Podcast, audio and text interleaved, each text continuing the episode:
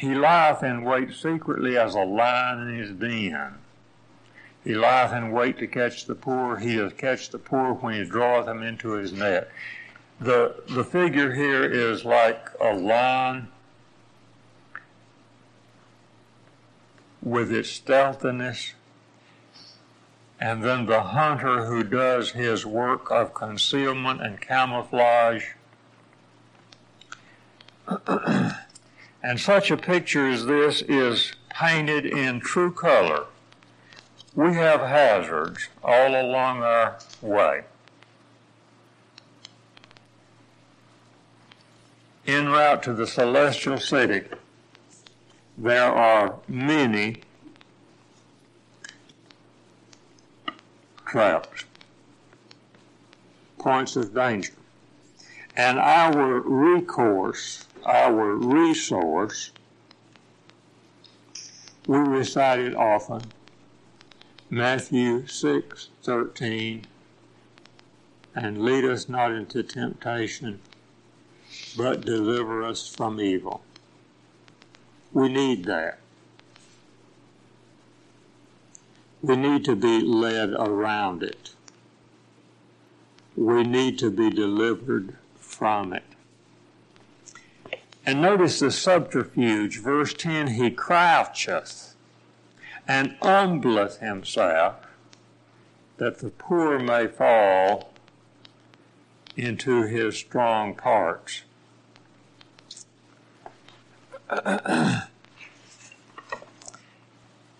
Another hand than his may seem to do the mischief.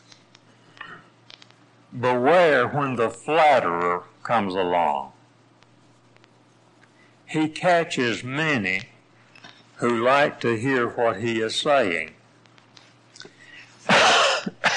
Consider, in the life of our Lord Jesus, there was a time when the flatterer came and told him what a good job he was doing.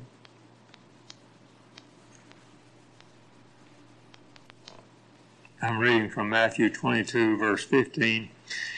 Then went the Pharisees and took counsel how they might entangle him in his talk. And they sent out unto him their disciples with the Herodians, saying,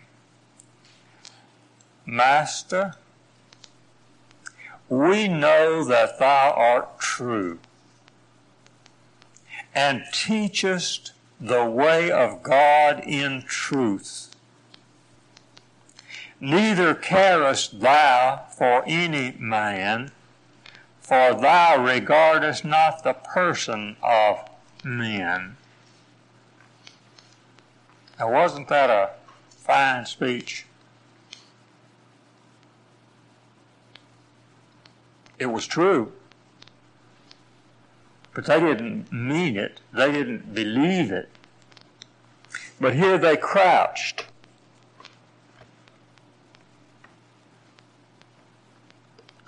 But that wise one did not fall for it.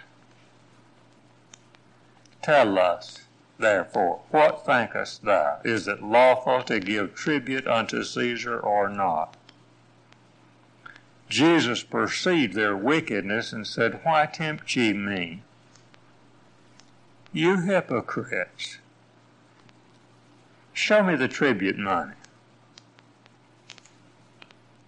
They brought unto him a penny, and he said unto them, Whose is this image and superscription? And they said, What a country bumpkin. He doesn't know whose picture this is. They answer, Caesar's. Then saith he unto them, Render therefore unto Caesar the things which are Caesar's, and unto God the things that are God's. When they had heard these words, they marveled, and left him and went their way.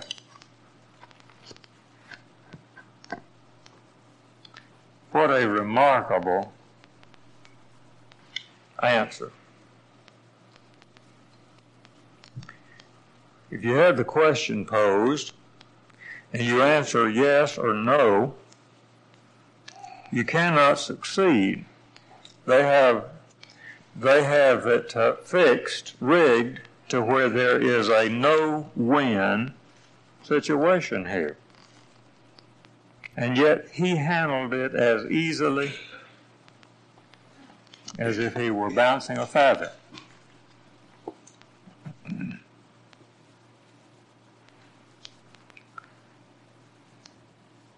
Verse eleven, he hath said in his heart, God hath forgotten. He hideth his face. He will never see it. Now this witness has been listening at the key, at the keyhole of the heart of these oppressors. And so we ask this witness, speak up. What did you hear? The cruel comforts himself with the idea that God is blind or at least forgetful. This is not new. Listen to Zephaniah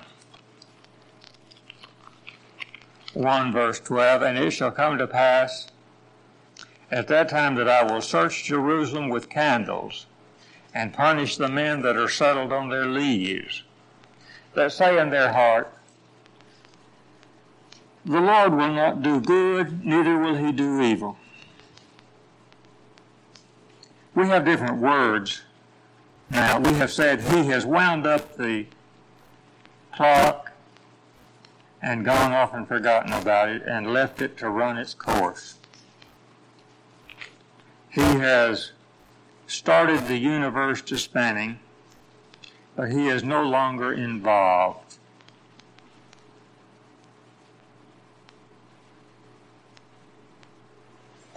Or the words in the seventy-third Psalm, Psalm seventy-three, verse eleven, and they say, how doth God know? And is there knowledge in the Most High? They set their mouth against the heavens, and their tongue walketh through the earth.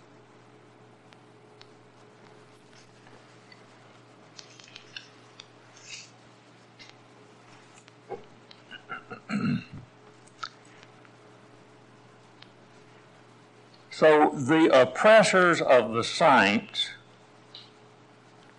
exhibits a doubt of God's omniscience.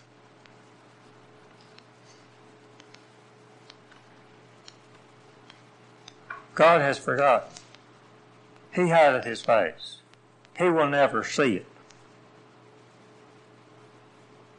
If we had a sense of God's presence, watching our doings, reading our thoughts, hearing our words, it would be impossible for us to ill-treat his children. There's a, there's a passage over in the thirty-sixth Psalm. Psalm thirty-six begins like this.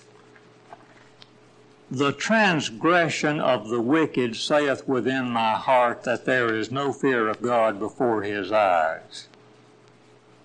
I read that many times before I understood what it was that he was saying. The transgression of the wicked ought to tell me something down here. He's not, he's not afraid of God. If he were afraid of God, if he thought God was looking, he wouldn't do that. The transgression of the wicked saith within my heart, there's no fear of God before his eyes.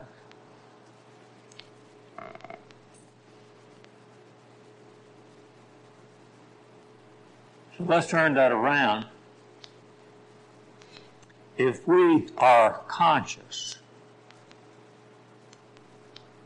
that every thought of our heart, even the intent of our mind, is open before Him,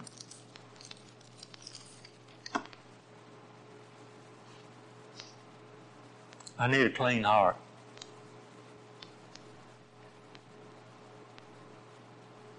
I need Him to work on it, to give me the right attitude. But this is what we believe. Neither is there any created thing that is not manifest in His sight, but all things are naked and open unto the eyes of Him with whom we have to do.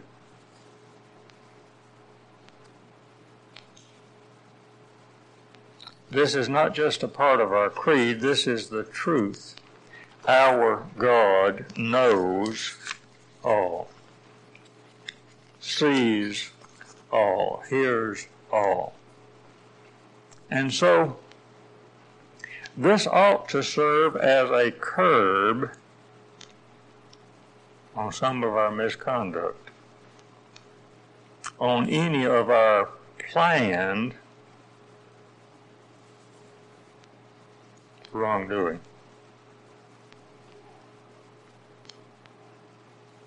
The transgression of the wicked saith within my heart, there's no fear of the Lord before His eyes. Thank you.